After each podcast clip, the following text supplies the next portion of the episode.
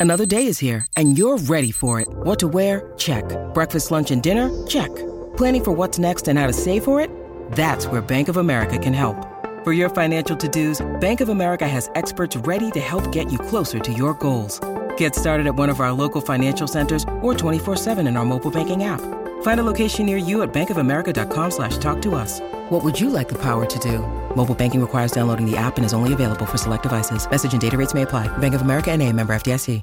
16 minutes after 12 o'clock, the Saturday Sesh Grant Elliott's betting a little bit of ill health, man. I appreciate all the, you know, the warrior nature that you've shown to, to get through two hours and 16 minutes of radio. We've got another 44 minutes before we depart, and then the good oil will take over. Uh, let's welcome in Campbell Burnes. We know him Surely you know him. He's been writing about rugby for a long, long time. Does an excellent job. Award winner. I think he even wrote for the Irish Examiner back in the day. So I do wonder, Campbell, have you been able to drop in a note to the Irish rugby fans to wind them up, sort of embrace your inner Stephen Jones and get something published on the Irish Examiner to really wind them up?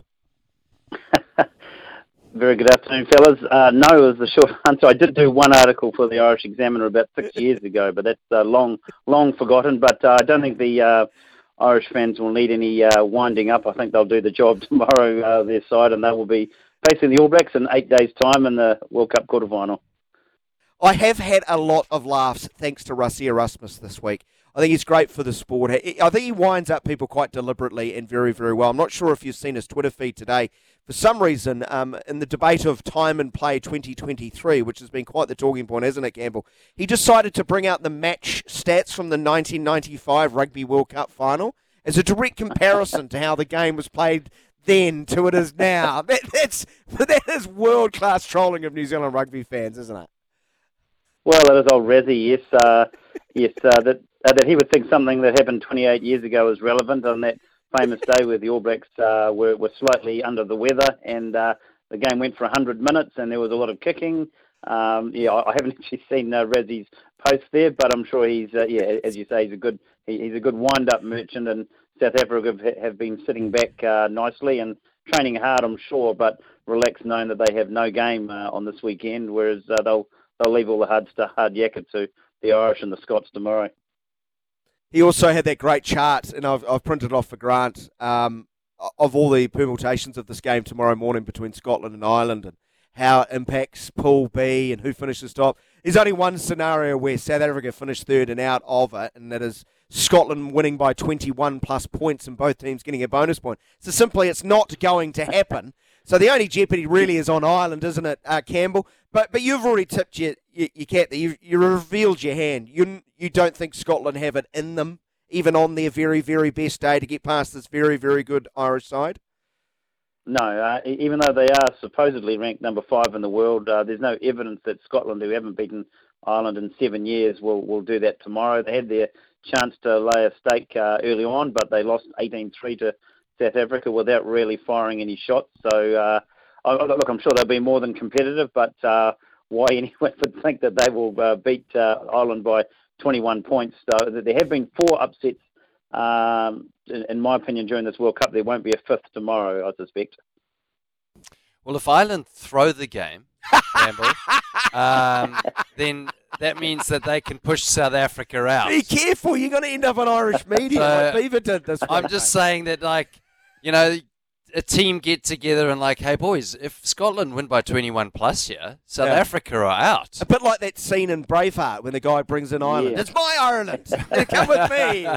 Come with me, lad. So I'd like to well, say that yeah. there is a possibility, and Clado and the Good Oil, I'm sure they'll be looking at those permutations. they'll have their own little list of permutations. But it well, is it is fascinating. We've we've asked a lot of our listeners who they'd they'd like to face in the quarters, and um, a lot of people have obviously said Scotland, which doesn't look likely to happen. No, no. So of South Africa no, and Ireland, Campbell, who in you th- who in your thinking is better suited for the All Blacks to play?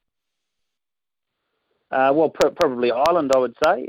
Um, I just think that uh, the Springboks, given what they did to us before the the World Cup uh, and and the way they approach the game, their, their seven one bench split, uh, I think the All Blacks would have more trouble with South Africa. Um, than Ireland. But that said, you're talking about an Irish side, number one in the world, 16 wins straight. Uh, they uh, they saw off South Africa only two weeks ago in a brutally tough encounter. Uh, so it, it, would hardly be a case of uh, Ireland being an easy quarter final for the All Blacks, but I think they would have uh, more comfort knowing that there'll be uh, a few demons in the in the Irish mindset, given they've never been past uh, the quarterfinals. So, um, yeah, it, I mean, look, either way, it's not it would not be an easy quarterfinal, but the All Blacks would certainly prefer to meet Ireland. Where's uh, Campbell? Where's your confidence pulse check with the uh, the All Blacks at the moment? Yeah, uh, your fire reading chart. Yeah, we're at extreme. where is it? Because if you believe in momentum, I get the feeling that you know, listening to a lot of the supporters, they feel that we're just gaining a little bit more momentum. People are a little bit more confident after the, the opening game against France.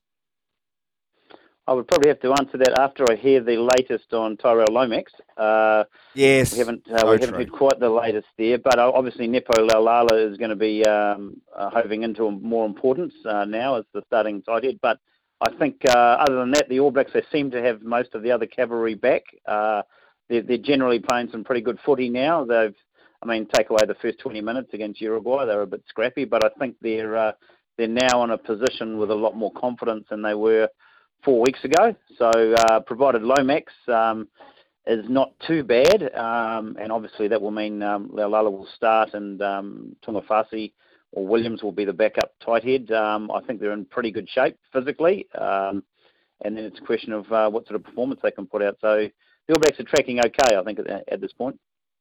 Rugby News editor Campbell Burnes is with us as we talk uh, all things Rugby World Cup. We'll get on to our NPC shortly.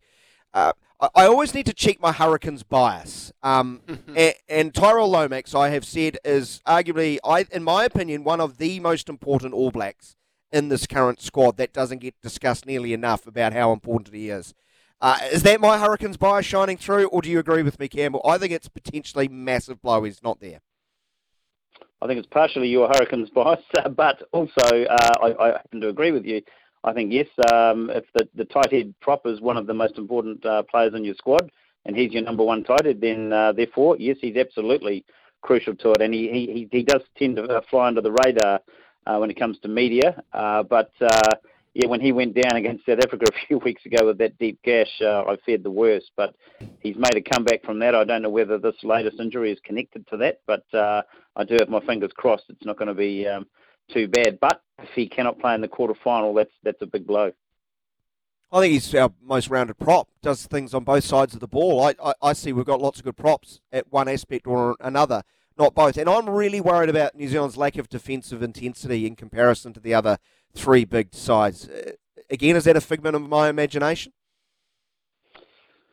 Uh, well, no, I think, um, yeah, I mean, the, the, last time we were strongly tested was probably that second half against France. Uh, Scott McLeod will be working overtime on that as, as a defence coach. Um, I don't think defensively uh, there's going to be too many issues. It's probably more more around scrum time, around um, more, more defence and these sort of things. Um, making sure we don't get cards, you know, winning our winning our high balls, all these sort of things will be in the mix. Um, and those variables when it comes to cards with the with the match officiating, um, that, that's always been a concern at the uh, at the Rugby World Cup, um, and that's what it was the main pleasing thing out of yesterday's um, by the All Blacks is that there were no cards. Uh, there was there were one or two injuries, but uh, having no cards is going to be uh, is going to be critical, and, and will be uh, the case also in the quarterfinal.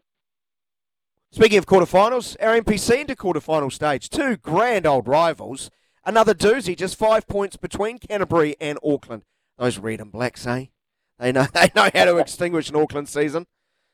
Oh, that was um, yeah. Look, it was it was an enjoyable quarter final last night. The um, it was a real nip and tuck affair, and Auckland, given they're missing Patrick Tuipulotu, Akira Ioane, Harry Plummer, Adrian Choat, I thought they uh, they stayed in the fight for a long a long time there. But Canterbury did well after Ferg Burke went down injured. Rameka Poihipi uh, moved in one, controlled the game really well. Billy Harmon outstanding at number six. Um, that was a that was a pretty uh, it was a quality quarter final. It was a shame it probably had to be played uh, that game this early in the playoffs, but it was Auckland finishing sixth, so um, Canterbury will be stoked with that effort to, to come through last night. Wellington bounced back against Waikato. You think? I think so. Yeah, yeah, absolutely. Uh, look, look, well, Wellington. I mean, what they won 21 games in a row, and then uh, lost lost it narrowly last week with the Shield. Uh, I know that will galvanise them. They won't have Peter Lakai. Mm. Um, who else are they missing? Losi Filipo, but they've got enough talent there, and they've shown enough all year, particularly around their defence, that they'll be they'll be the warm favourites this afternoon at the Capital. And uh, Waikato, having said that, they were they, they looked down and out until three weeks ago, and they've peeled off yeah, three wins in a row, and uh, they've got some cavalry coming back, including Taha Kemara and Samipeni Finau. So. Uh, you know, Wellington won't, won't have it all their own way, but I would be surprised if they don't take out the uh, eight seeds uh, uh, later this afternoon. Yeah, and what about the Yarrow Stadium, Taranaki versus uh, Tasman?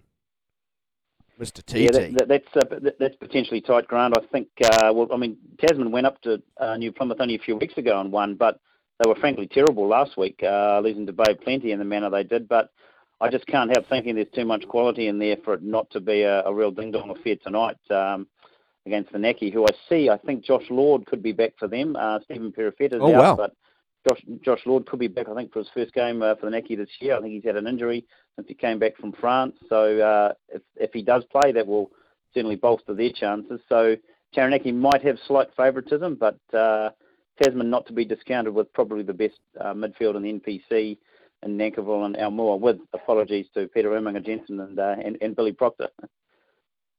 Well, home hometown advantage for Bay of Plenty, um, but they're playing against Hawke's Bay. How much of the Hawke's Bay team will be their minds on the game, or do you think? Well, they're under the spotlight, aren't they? You know what's happened in the last week. Do you think that it's not about rugby? Do you think they can dust that off and just uh, focus on the game? See what you did there. That was well, quite that's, that's the whole thing. Yeah, so they will. that's that, that's the whole thing. The the mindset of Hawke's Bay. Uh, they won the Shield so well last week. They've had all the saga to deal with since. Um, I don't know how they've pulled up mentally, apart from anything. But um, if, you know, if, if, they're a fairly resilient group, um, they'll be in. Um, you know, they'll be going out feeling there's nothing to lose. The, they'll, they'll be the underdog, um, travelling away as the fifth seeds, and Bay Plenty coming off an outstanding one last week over the Mako. So um, I guess there is a certain amount of pressure on on Hawke's Bay, um, and if they fall apart, we will know that uh, mentally they just they just weren't there. But I have a sneaking suspicion they've probably got a bit of starch behind them. You know, old timers like uh, Brad Weber and Tom Parsons will ensure that they'll be on the their minds will be on the job. But uh, potentially uh, another tight one in Tauranga tomorrow. Rugby News editor Campbell Burnes is with us. We'll wrap this up. You, have had a, a, a, career covering this sport, right? You, you know it so intimately well it comes through so obvious any time we sort of speak to you. How were you? How did the rugby fan in you feel after what you saw happen with the Shield and what we've known uh, learnt in the day since? Well, it's a funny one. I mean, I'd probably take a slightly different tack to some people who were a long way from Hawke's Bay when they're commenting on it. I don't know exactly what happened or exactly who broke it. Uh, obviously, careless and stupid are two words that come to mind, but there's been a lot of vitriol um, slung without too many facts um, sort of looked at. I mean, I, I think certainly a bad look for the game when the shield had just been refurbished and then it gets split in half. But um, I, I know there's all sorts of trophies uh, that have been damaged in, in, in celebrations over the years. I don't think people, unless we know exactly what happened, can talk about uh, the Magpies having less respect for the Shield um, necessarily. I, I think, uh, you know, certainly certainly careless, but we don't even know whether it was broken by a member of the team. Um, and until we until we do, it's a, it's a mm. bit tough to be to be passing uh, heavy judgment on on Hawke's Bay. I mean, poor old Brad Weber had to front the media, and he wasn't even there, and people were sort of insinuating there was some kind of cover up. But I mean, we don't know any of this. Um, there's obviously New Zealand Rugby's got to get it fixed. They'll keep it locked up and at HQ until um, the start of next season. And that's all a bit of a shame, but you know, I thought I, I thought it took a, took the real gloss off a tremendous um, challenge and effort by Hawke's Bay, um, and then things obviously got a bit bit out of control. That those other slightly incriminating photos that could well be a setup. Um, there was a drink driving thing, which is could be is obviously totally unconnected to the damage to the shield. So there's all these other factors that were thrown in. So uh, I think there's been a bit of a, a storm in a teacup in, in some respects, but a lot of people weighing in uh, with some with some strong views, and many of them a long way from the action. Campbell, thanks so much for your time, mate. Go enjoy a bumper weekend. Games coming at us from every angle, from every hemisphere. Thanks so much for for taking some time. Thanks, Campbell. no worries. Thank you. See ya.